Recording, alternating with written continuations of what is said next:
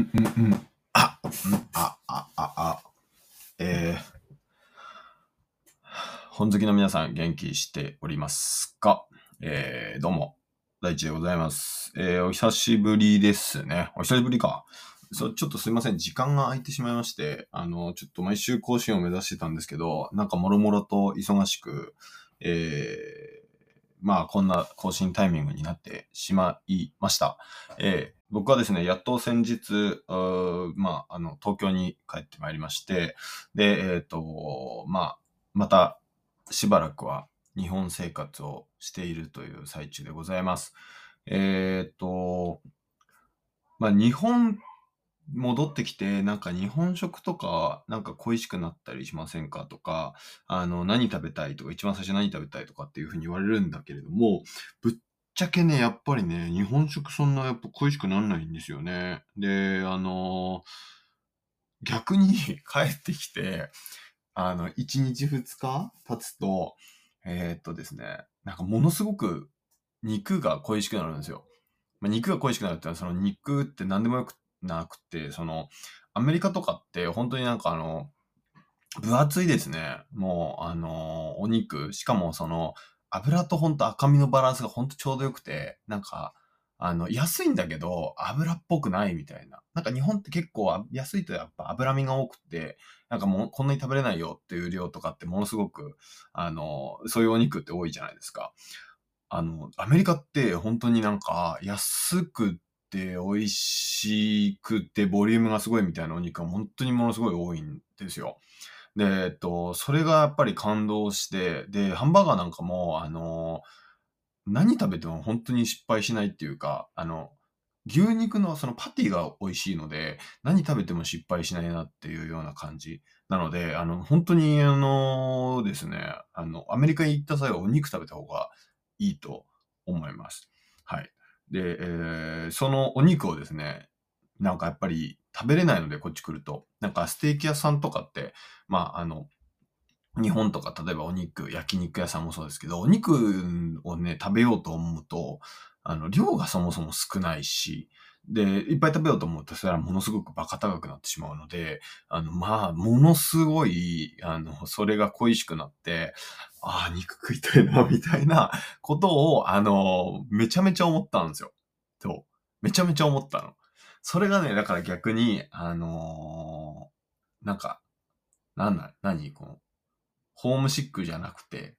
なんだろうね、アウェイシックじゃないけど、あの、アメリカは本当にすごい恋しくなりますね、そういう意味で言うと。うん。なので、えっと、あんまり正直、なんか、あの日本帰ってきて何食べたいとか、その食に関しての何かこう、こういうものっていうのがね、僕に関してはあんまりないです。うん、かなうん。あ、ただね、あの、出汁っていう感覚がアメリカには本当にないので、なんかあの、日本人ってね、あの、出汁を入れるじゃないですか。いろんな料理に。まあ、めんつゆもそうだし、あの、めんつゆ使った料理もそうだし、えーお味噌汁なんかもね、出汁の素を入れるわけじゃないですか。あの、出汁みたいな旨味っていうものをですね、なんかこう、こう、組み合わせて料理を作るっていう感覚があんまりなくて、あの、基本的には塩味、しょっぱさとかでやっていくんですよ。で、あとスパイスね。スパイスとかでこう味の奥行きつけていくみたいな感じなので、あの、あの出汁とかは、まあ、あの、食べると、あ、やっぱ、あ、これ日本の良さだよなっていうのはすごく思ったりはします。うん。えー、まあそんな感じでですね、あの、一旦日本に戻ってまいりましたので、なんかまた、えー、書いたい本も帰国後に買ったりとかですね、えそんな時間を過ごしておりました。はい。えー、今日はですね、まあそんなところもありまして、そん そんなことも、そんなところもとかこんなこととかもないんですけど、えーっと、まあ、あなんかね、やっぱ自分自身って、あのーこう、突然何かをしたいっていうことはすごく多多いんですよ。あのー思いつきで行動したりとか、あのーで、その思いつきで行動するとかのレベルが、なんかやっぱり他の人からすると、ちょっとびっくりするぐらい、なんでそんなことするのっていうぐらいのレベルのことをやっちゃうっぽくって、えっ、と、なんかこう、全く新しいチャレンジをしたりとかですね。まあ、例えばこういうポッドキャストも一つそうですし、あとは例えばブログとかも前やってましたし、例えば YouTube やってみようとか、あと例えばそのね、えー、ポーンと海外に行こうとか、えー、どっか旅に出ようとか、突然なんかこう、あの、お金を、大金をはたいて、なんか他の人がやんないことにお金をつぎ込んだりとか、そういうことをやって結構、あの、まあ、珍しがられたりとか、なんか理解されなかったりっていうことが多いんですけど、あの、そういうことって皆さんありますか？僕はものすごいあるんですよ。で、なんか突然日常の穏やかさが許せなくなる時っていうのがあって、あのーそれはそれで幸せなんだけれども、同時にその穏やかさにすごく息苦しくなっちゃったりとか、なんかこう、なんだろう、閉塞感を感じたりして、えー、全く新しい日常を求める。なんか違う何かが、を見てみたいっていう衝動に駆られる瞬間っていうのが、あの、人生で何度も何度もあるんですね。で、まあ、あのー今こうやって、あのー仕事とかで海外に行くとか、あの、仕事以外でも海外に興味が出るっていうのも、ある種なんかこう衝動みたいなもんでして、それまでは本当に日本でいいっていう人間だったので、本当に日本の、おでいればね、別になんかその変に危険を冒す必要もないわけじゃないですか。で、安心安全な国の一つだし。で、そういうところでずっと過ごしていこうって思ってたんだけど、まあ本当に5、6年前ぐらいかな、に、あのーまあ、いろんなことが重なってってのもあったんですけど、まあでも、あのポンと、あ、やっぱ海外だなって思ったんですよ。で、その海外で、でなんかこう、すごい思って、あの行こうって思って、いろんな、まあ英語とか勉強したりとか、あ海外のこといろいろ調べたりとかっていう風になったぐらい、なんか突然なんかそういう、やっぱり価値観も出てきたりして、あの、うん。まあ、自分ってそういう人間だよなって、まあ改めて思ったりするんですけど、あの、やっぱ、でもそういうのを面白がってくれる人間もいるんですけど、あの、一方で、なんでそん、そんなことをあえてやる必要があるのっていう人も周りにはいます。うん、周りにはいます。で、やっぱり、そういう日常を例えば一緒に過ごしてる人とかであれば、そういう変動ってやっぱりこう自分も巻き添え食っちゃうというか、えーなんか影響を受ける人たちはやっぱりそれそうにいらっしゃって、やっぱりそういう人たちからすると死活問題なので、あの、やめといてほしいっていうのは本音だったりはすると思うんですよ。なので、えっ、と、まあそういうことがですね、やっぱりあのお許せずにというか、そういうことを、あの、なんだろう、うん。許容、許容っていうかね、なんかあの、やっぱそれについていけないっていう人はやっぱりいたので、周りにもいて友達もそうだし、あの、家族にも理解されないことあったし、えーまあ、例えば付き合っている人とかでもですね、やっぱりそれが理解できないって言ってお別れしてた人もちらほらいたりとか、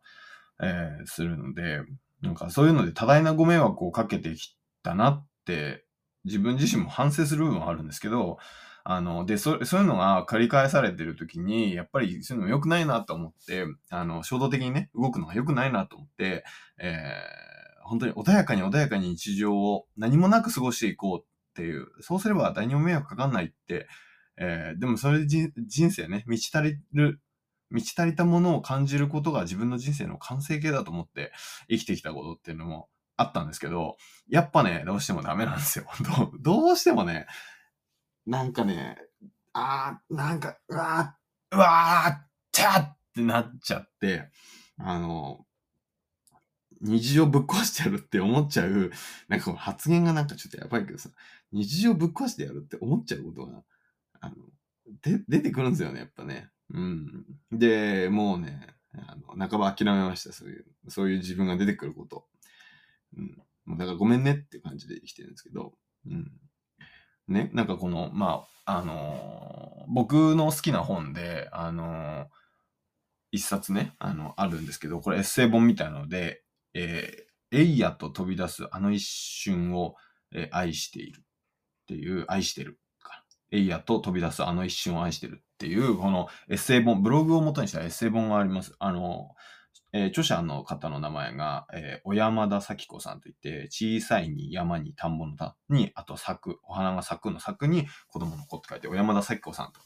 いう方が書いた、えー、本でですね、あの、そういう本があるんです。で、えー、これ僕大好きな本で、で、この本はですね、僕の親友が、あ誕生日にですね、あの、この本をですね、くれたんですよ。で、全く名前もタイトルも知らない、えー、そんな本だったんですけど、あのー、読んでみたらですね、まあ、ものすごい、なんかこう、感じるものがあってということだったんで、で実際この方は20何歳かな ?20 代前半ぐらいの時に書いていたブログをまとめたんですよ。で、この方がですね、えー、もうまとめて出版されてる時にはお亡くなりになってて、あの、というのも、これは、あの、遺作、遺作というか、えー、まあ、もともとブログを書いていたものを、で、その方がですね、海外旅行中に亡くなられて、で、それをですね、あの、なんとか形にできないかという方で、ご両親がですね、えー、まあ、本にまとめて、えー、出版されるということの経緯があるんですけども、あの、まあ、本当に、あの、この方が生きていたらどういう言葉を世の中に発していたんだろうって読んだ後にこうワクワクする。でももう読めないんだっていうなんか悲しみを感じるっていうそんな本なんですけど、えー、この方もですね、まあ、ものすごくあの、まあ、タイトルが、まあ、あの飛び出すとかっていうようなタイトルなんで、まあ、海外旅行がものすごく好きな方でですね、まあ、お亡くなりになっても海外旅行中だっていうことで、えー、まあなんかその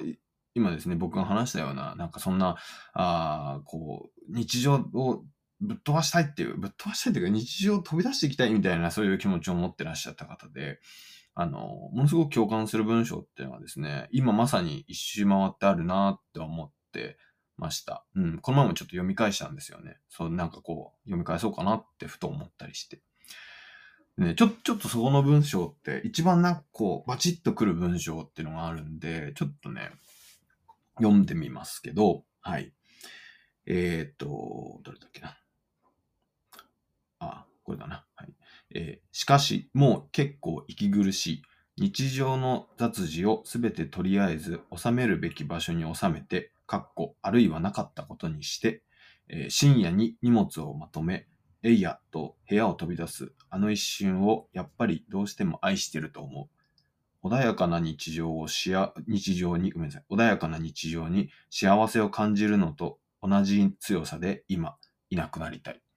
ていう、こういう、あの、一節があって、で、あのこの感覚ってものすごいなっていう、ものすごく共感するなと、あの、思ってるんですね。あの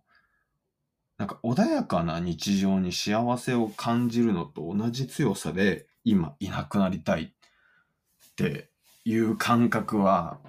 もうおっしゃる通りで、幸せなんですよね。穏やかな日常って。もう本当に毎日、えー、安定したリズムで何かが起きて、で、えー、まあ予想できる範囲でいろんなことが起きて、で、えー、それを余裕を持って受け入れて、で、え、こなしていくことに喜びを感じる。っていう、そんなあの日常が幸せであるっていうのは、確かにね、そうなんですよ。で、それをですね、まあ、つまんない日常だなんて思わなくて、えー、それを目指してる自分もいたりするんですね。ただ、それを例えばこう手に入れて、そういう日々を例えば手に入れていくとですね、なんかこう、なんとも言えない、あのー、感覚がやっぱり一瞬一瞬出て、も、なんか、なんかやりたいなっていう、なんか弾けたいなみたいな、そういうのは、時たま来るんですよね。だからそこの感覚って、やっぱり毎回毎回やっぱり、あ、これで今ちょっと、勝手なことしたら勝手なことになるなっていう、周りが迷惑するなって思いつつも、ごめんって思いながらやったり、えー、飛び出したり、えー、離脱したりっていう、あの、ことは、結構あるんですよ。なので、えー、このね、穏やかな日常に幸せを感じるのと同じ強さで今いなくなりたいっていう、えー、この感覚はね、あの、まあ、あの、一周回って海外とか行くようになって、えー、今、自分がですね、まあ、等身大で感じることができるようになった、そんな言葉だなと思ってこの前読んでいて、あのー、まあ、噛み締めながら読んでました。まあ、こういうですね、何とも言えない、なんかこう自分が言葉にできない言葉、えー、あるいは他の本を読んでて似たようなことを言ってるけれども、そのこう切り口で読んだことな、あの、そういう切り口で書いてる言葉見たことないなっていうような言葉が、あの、等身大でこの本の中にはですね、書かれてるんですね。エイヤと飛び出すあの一瞬愛してるというこの本に書かれてるんですよ。で、例えば他のところとかで文章でね、あの、例えばね、どういう文章があるかっていうと、えーまあ、恋愛のことについて書いてるところとかあるんですけど、えー、みっともなくなるくらい夢中になれないなら恋愛なんて無意味だ。えー、ちゃんとしようとして余計みっともなくなってしまうのが最高に素敵だと思う。っていう文章もあるんですけど、なんかこう、本当にダメな時に読んだらすごい落ち着きますよねっていう文章を書いてくださるんですよ。なんか、あ、あ、その言葉かけて欲しかったんだよねって。なんか、アドバイスとかじゃなくて、なんか分かってくれてる上に、それでいいんだよって、ちょっと前にも押してくれるっていう、心の言葉というか、言葉が、なんか素敵ですよね。うん。なんかみっともないな、例えば恋愛やってる時ってなんかみっともないなとかっていう瞬間あるじゃないですか。なんでそんなことを言っちゃったんだろうとか、なんでそういうう返信しちゃったんだろうとか、あもう少しちょっと抑えとけばよかったな、みたいな時もあると思うんですよ。でそういう自分みっともないな、うわ、ダメだなって思う時に、それでいいんだよっていう、みっともなくなるぐらいがこう夢中になったらいいじゃん、みたいな。で、それで、まあ、ちゃんとしよう、ちゃんとしようってやってるけど、みその、みとも、みっともなくなっちゃう。それもまあ、それが最高に恋愛してる状態でしょ、素敵でしょって言ってくれるっていうね。この肯定感がですね、本当に素敵な言葉だな、素敵な言葉の一つだなって思ったりとかして読んでました。うん。っていうことですね。もうだって、みっともなくなるでしょみんな。そりゃ。みっともなくなるんですよ。はい。いいじゃんっていう。ほら素晴らしいです。あとね、もう、もう、もう一個だけ、あの、僕は大好きで、これは人にアドバイスをしようとしてる自分がいる瞬間、あの、必ずこう、頭をよぎる言葉なんですけど、えっ、ー、とね、いくら彼女が大げさに見えても、これからの方がもっと大変よというのは、ただの脅しだ。年上の人間が年下の人間に、ただ知らないという理由だけで、自分がちょっと垣間見た世の中の複雑さや辛さを見せようとするのは罪だと思う。これね、やっぱりよく言っちゃいますよね。なんか、もっと辛いんだから、もっと辛いことなんてあんだから、今大丈夫よ。落ち着きなさい。とかね。元気出しなさい。みたいな。そういう感じってあるじゃん。なんか、それは別に悪く、こう、誰かをさ、あの、なんつうの、貶めようとして言ってんじゃなくて、その、も、今辛い状態を何とかしてあげたくて、もっと先にね、あるからって。だから、こんなもんなんだと思いなさいよって、思えるよっていうことを言う、言ってなんかこう少しでも和らげようと思って言ってあげてるんですけど、それって結局今目の前の人間が悩んでることのその悩み自体には寄り添えてないよね。それって、なんかもう先に、その先に言ったから、言ったからこそ言える余裕だよね。余裕のある人間が言ってることだね、みたいな。そういうような、あの、言葉ですよね。うん。なんかね、だから自分がアドバイスしようっておっしゃってる時とか、なんか若い人とか自分の年下だなとか、なんかこう、新人さんとかが入ってきて、なんかこう自分が何かを伝えようとしてるなっていう時に、あのこの言葉がね、もうやっぱり、あの、顔出しますね。うん。すごく顔出します。あの人生ですごく大事にしている言葉です。はい。まあ、ということで、えっ、ー、と、今日は、なんかあのー、まあね、あの、突然何かをしようとするときとか、あの、突然何か、あの、今の日常を飛び出してみたいという感覚って、まああるよねっていうあの、そんなお話でございましたけれども、ぜひね、このあの、山田咲子さんの本はですね、あの、全人類に読んでほしいなと思っています。実際、この本は僕はですね、ものすごい、あの、自分で買って他人にあげるっていうことをやってる本なんですよ。あの、読んでほしいから。だから、あの、普通は読みたければ自分で買えばっていう、本当に読みたければ自分で買うでしょっていうスタンスなんですけど、常日頃は。でもこの本に関しては、僕はもう読んでほしいなって思う人がいたらですね、もう買って、自分で買ってあげるっていうのをですね、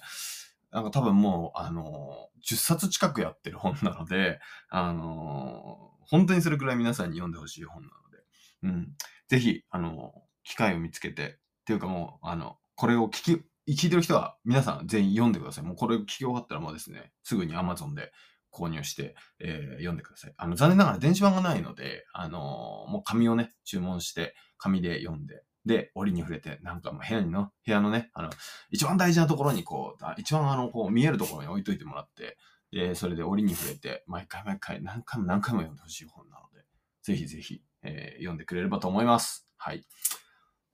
ということで、えー、今日はそんな感じでございます。まあしばらく休みしちゃったんですけど、こうやって聞いてくれてありがとうございます。また更新していきたいと思います。それでは、バイバイ。